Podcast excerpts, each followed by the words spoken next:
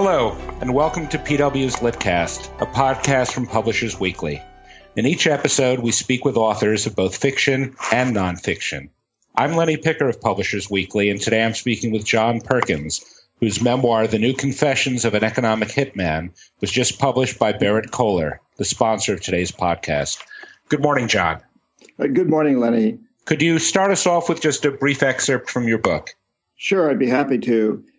The situation has gotten much worse since Confessions of an Economic Hitman was first published. Twelve years ago, I expected that books like mine would wake people up and inspire them to turn things around. The facts were obvious. I and others like me had created an economic hitman system that supported the corporatocracy. Together, the economic hitmen, corporate magnates, Wall Street robber barons, governments, and jackals, and all their networks around the world have created a global economy that fails everyone. It is based on war or the threat of war, debt, an extreme form of materialism that pillages the earth's resources, and it is consuming itself into extinction. In the end, even the very rich will fall victim to this death economy. Most of us have bought into it in a big way. We are collaborators, often unconscious ones. Now it's time to change. Thanks for that, John. Could you start off to begin with just by explaining what you mean by the term economic hitman? Yes, I think it's fair to say that economic hitmen uh, like me have really created the world's first truly global empire. Uh, and we've done it primarily through debt and fear, um, not so much through overt military might until fairly recently. It's, that's reemerged. Uh, and, and, you know, we work many different ways, but perhaps the most common is that we will identify a country with resources our corporations covet, like oil, arrange a huge loan to that country from the World Bank or one of its sister organizations. But the money doesn't go to the country. Instead, it goes to our own corporations to build power plants, industrial parks, and other infrastructure systems in that country. They make a lot of money for our corporations and, and help a few wealthy families in the country, uh, but place a huge burden on everyone else in the end, the country can't pay back its debts. And so we go back in and say, hey, sell your resource oil or whatever real cheap to our corporations and privatize. You know, sell your sell your schools, sell your your electric utilities, sell your water and sewage system, sell your jail, sell everything that used to be public sector to our corporations. And we've really created this this global empire. And in the few cases when we where we fail, the jackals step in. These are people who overthrow governments or assassinate their leaders. And I I talk in the new Confessions of an Economic Hitman about how two of my clients, President of Ecuador and President of, of Panama, both uh, refused to go along with the system and were assassinated. So let me just take a step back with you a little bit and ask you to sort of briefly talk about your life before you became an economic hitman and the steps that actually led you to, to that position. Well, Lenny, I grew up in a little New Hampshire town, rural town, very, very poor town my my dad was a teacher at a boys' boarding school where very wealthy kids came there, but we never had much money. The teachers didn't make much money, uh, and so I was I grew up relatively poor, uh, not a bad life, but, but a poor one, surrounded by very very wealthy kids, and and I always had a desire to visit the countries that they came from, to live the kind of life that they live. And then I ended up ultimately uh, going to business school, and then I went in the Peace Corps. I, looked, I was in the Amazon for a couple of years, and then in the Andes uh, for another year as a Peace Corps volunteer. When I came out of that, I, I did what I'd been trained to do, became an economist with a big consulting firm in Boston. I eventually became, actually pretty quickly became chief economist. And that's what my official title was, but really what I was taught to do, what I was told to do, was what I described earlier, which was basically to con leaders of countries into accepting these huge debts and becoming part of our of a big uh, global corporate empire. And that's pretty much the, the summary, the short version. And when your consulting work sort of morphed into this very different sort of work, what about that when you started off appealed to you that you found sort of interesting or seductive? Well, first of all, it, it, was what I was taught to do in business school. We're, we're, taught that if you want to help a poor country, invest a huge amount of money in its infrastructure. And, and actually, that, that works statistically because uh, you see economic growth happen. And so, you know, at the beginning, I, I thought I was doing the right thing. Plus, I was making a lot of money and traveling to all these countries that I'd always had a desire to go to, flying first class, staying in the best hotels. But as time went on, I saw that the statistics were extremely deceptive, uh, that they reflected what a few very rich families made the majority of the people weren't even in the statistics. You know, they, they sold their, their things in local markets. They were living off subsistence. They, they weren't part of the economic st- statistics. And I saw that what I was doing was not helping them. It was making them, in fact, poorer. The rich were getting richer. The poor were getting poorer. So over time, I really began to see that this was happening. Uh, however, I'll have to say it, and I discuss in great detail in the new Confessions of an Economic Hitman, my struggle with my own conscience because – as I saw what was wrong with the system, I was also leading what I thought was a was a very very good life, what I'd, what I'd always dreamed of living, of traveling to these countries and, and making money. And you referred to sort of travel. What countries did you spend the most time in? Oh my! Um, a number in the Middle East, Saudi Arabia, Iran, Egypt, uh, Asia, Indonesia, uh, Thailand, uh, all over Latin America, Central America, South America, Ecuador, Guatemala, Costa Rica, Argentina, uh, you know, a great many countries. I was constantly traveling to these these countries, and I had I had offices at various times in Indonesia, uh, Egypt, Iran, Saudi Arabia, uh, Panama, Ecuador, Colombia. the list goes on and on. Find a country that had resources that our corporations wanted in those days, and chances are I was there. And what ultimately led you to stop doing that kind of work? You know, I really had a moment of, of what we might call enlightenment. And again, in the new Confessions of an Economic Hitman, I go into detail about this, but the short version is that uh, 10 years I'd been doing this and, and struggling with my conscience, especially at the latter years and then I took a, a, a, sailing vacation in the Virgin Islands. I rented a little sailboat. Uh, one night I anchored it off the island of St. John and rowed the dinghy ashore, climbed this hill to the ruins of an old sugarcane plantation. It was beautiful up there. It was idyllic. I was surrounded by bougainvillea. I was sitting there looking out over the sunset setting on the Caribbean. And I was just feeling, gosh, aren't I lucky? And then suddenly I, I realized that this plantation had been built on the bones of thousands of slaves. And then I had to admit that the whole hemisphere has been built on the bones of millions of slaves. And then I had to look at myself and say to myself, you know, you're a slaver too. You're not pulling people out of forests in chains, but you're enslaving people with debt and fear in this system. At that moment, I made the decision that I would never do it again. And a couple days later, I went back to my office and walked into my boss's office and resigned. Uh, about what year was that, John? It was uh, 1980.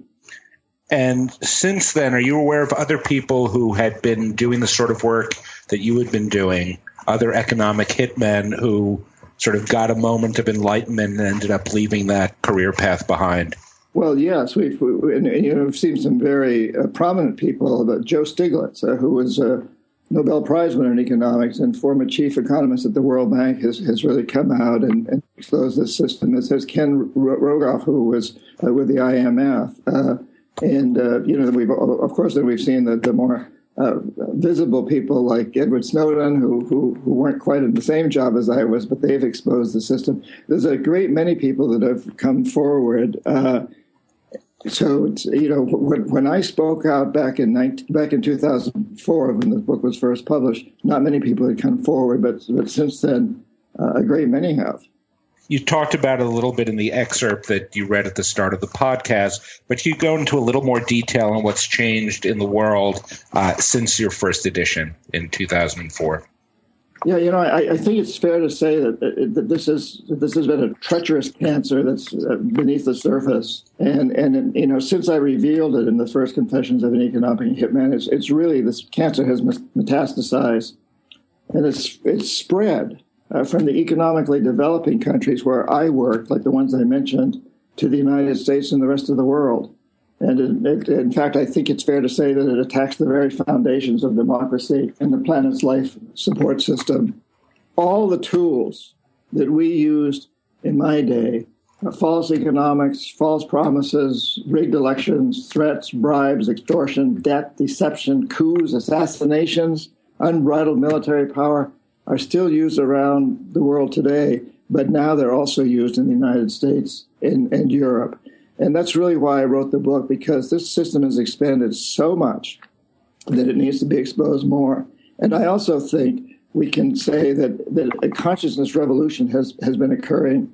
I, I, I, travel around the world a great deal. I have since the book was published, speaking in many, many audiences in China and Romania and all, well, all over the world. And everywhere I go, I see that people are waking up to the fact that we're living on a very, very fragile space station. But unlike the one uh, our astronauts built, this one doesn't have any shuttles. We can't get off. So people are understanding that we need to take care of it. We really have these two forces coming together the economic hitman system, that's, that's the status quo that's setting in, and, and, a, and, a, and a wave of awakening consciousness around the planet before we sort of get into what people can do and, and what the success has been of your efforts to sort of get the word out there about what's been going on, uh, I know that your your book has been praised by the former Greek finance minister uh, Yanis Varoufakis. Can you talk specifically with respect to Greece about what role economic hitmen played in that country's financial troubles. Well, yeah, Lenny, I think that Greece is a great example of how the economic hitmen have moved from what we call the economically developing countries to to the more developed ones, like like those in Europe. Uh, we, we saw it happen in Iceland. We, we saw it. We've seen it happen in in uh, Ireland, and we're seeing it in Spain and Portugal. And Greece is a huge example where uh, the people of Greece were really badly taken advantage of to some degree uh, by their own leaders and also by many of the other powers of, of Europe, and encouraged to take on huge amounts of debt. Uh, and once they took on the debt and the, the economies failed, they weren't able to pay back the debt. And so uh, the European Union and the Troika, the, the, as we call it, it, went back to them and said, hey, you know, the, the, the middle class and the poorer people have to tighten their belts. We have to introduce austerity programs uh, we'll forgive the rich. We'll bail the banks out. We'll, we'll bail the European bankers out who put who made this happen, and make the uh, the middle class and the lower classes suffer. And that's so typical. It's it's exactly the sort of thing that I was doing uh, in, in countries in the Middle East, Asia, and Latin America, and we've just seen it happen in Europe. And to a certain degree, it's also happening in the United States bearing in mind, I know the last section of your book sort of goes into what individual citizens can do. But as we talk now, we have uh, a presidential election on the horizon. What can you say about how the campaign so far and the positions of the different major candidates? What does that tell you about the prospects for the sort of change that you're calling for? Well, Lenny, I um, I, I, have to say I, I, go into this in the book, and and I frequently uh, write blogs and newsletters. People can sign up for those on my website, uh, johnperkins.org. Uh, and I would certainly encourage people to do that because I, I, try to keep very timely on that. You know, presidential elections in this country are really a distraction. And I'm not trying to discourage anyone from voting. It's important to vote. Uh, the, the, elections are symbolic, and, and presidents do have certain powers. But we have to understand that they really don't have that many powers. Uh, the big corporations control our politics in this country today. And I'm sorry to say that. And, and I write books and I speak in programs like this because I want to change that. The fact of the matter is that whoever gets into the White House, even if the person has accepted no money from big corporations, he or she will be surrounded uh, by other politicians, senators, and congressmen and women who have accepted huge amounts of money from corporations or expect to get jobs with those corporations when they get out of office. And also surrounded by lots of uh, lobbyists, uh, roughly 100,000, although only 13,000 are, are, actually listed as lobbyists. The others have uh, euphemisms. So, so we have to understand that the burden falls on we, the people, the responsibility we have the power to change things. These corporations that are calling the shots are dependent on us to buy their goods and services and to invest in them. And if we understand that the marketplace is a democracy, if we choose to make it that, then we understand we have tremendous power. We've seen how, while I was in college, there was apartheid in South Africa. We boycotted corporations that supported it and got rid of it. We helped, we boycotted corporations that were polluting our rivers terribly and got them to clean them up. There's many examples of how much power we have to go uh, and help these corporations understand that they must change. Their responsibility should not be to maximize profits, regardless of the social and environmental costs, but instead to serve a public interest, to create a planet that our children, grandchildren, all future generations will want to inherit. And that's really why I wrote the second book, the, the New Confessions of an Economic Hitman, because I, I outline in there a strategy that every person can follow uh, to really turn things around, to turn what I call a death economy based on ravaging the earth, destroying the very resources upon which the economy depends, into a life economy that cleans up pollution, that creates new technologies for energy and transportation and communications and banking and, and just about everything else. It's based on recycling and using resources in a different way rather than continuing to tear them out of the earth. And obviously, we don't have time for you to go into all detail, but you know, in the last chapter of your book, sort of things to do, you do in fact give a roadmap for readers to sort of act upon make a difference in the issues that you've raised. Can you just sort of, I guess, touch briefly on on some of those steps people can do? Well, yes, uh, and there are there are a number of lists for, for students, for retired people, for people between student and retired, for corporate executives, for shoppers, for so on and so forth. And I'd, I'd really encourage people to read those lists. But I think the most important thing to understand is that uh, we have created a, a global failure, an economy that doesn't work. Uh, less than 5% of us live in the United States and consume 30% of the world's resources, while half the world's verging on starvation or actually starving. It's not a model. The Chinese and Brazilians and Indians can't repeat that, they, they, even if they want. They're trying to, but they can't. We need to understand that. We've created this death economy, and we need to get a new story. That's just a story. If, that we have to tear up the earth, we have to go to war. We all need to buy into a new story, and in whatever way we can, we need to promote that. You know, if you're a parent, you need to keep telling your, your, your kids that we've got to turn this thing around. If you're a dentist while you're working on someone's teeth, uh, you can talk about this. If you're a carpenter while you're building houses, you can use sustainable materials and let let your clients know that, and so on and so forth. Every one of us has a role to play. The important thing is to recognize that we each have a lot of power. And today, with the internet and social networking, we have more power than ever. It's e- it's relatively easy to have a consumer uh, movement.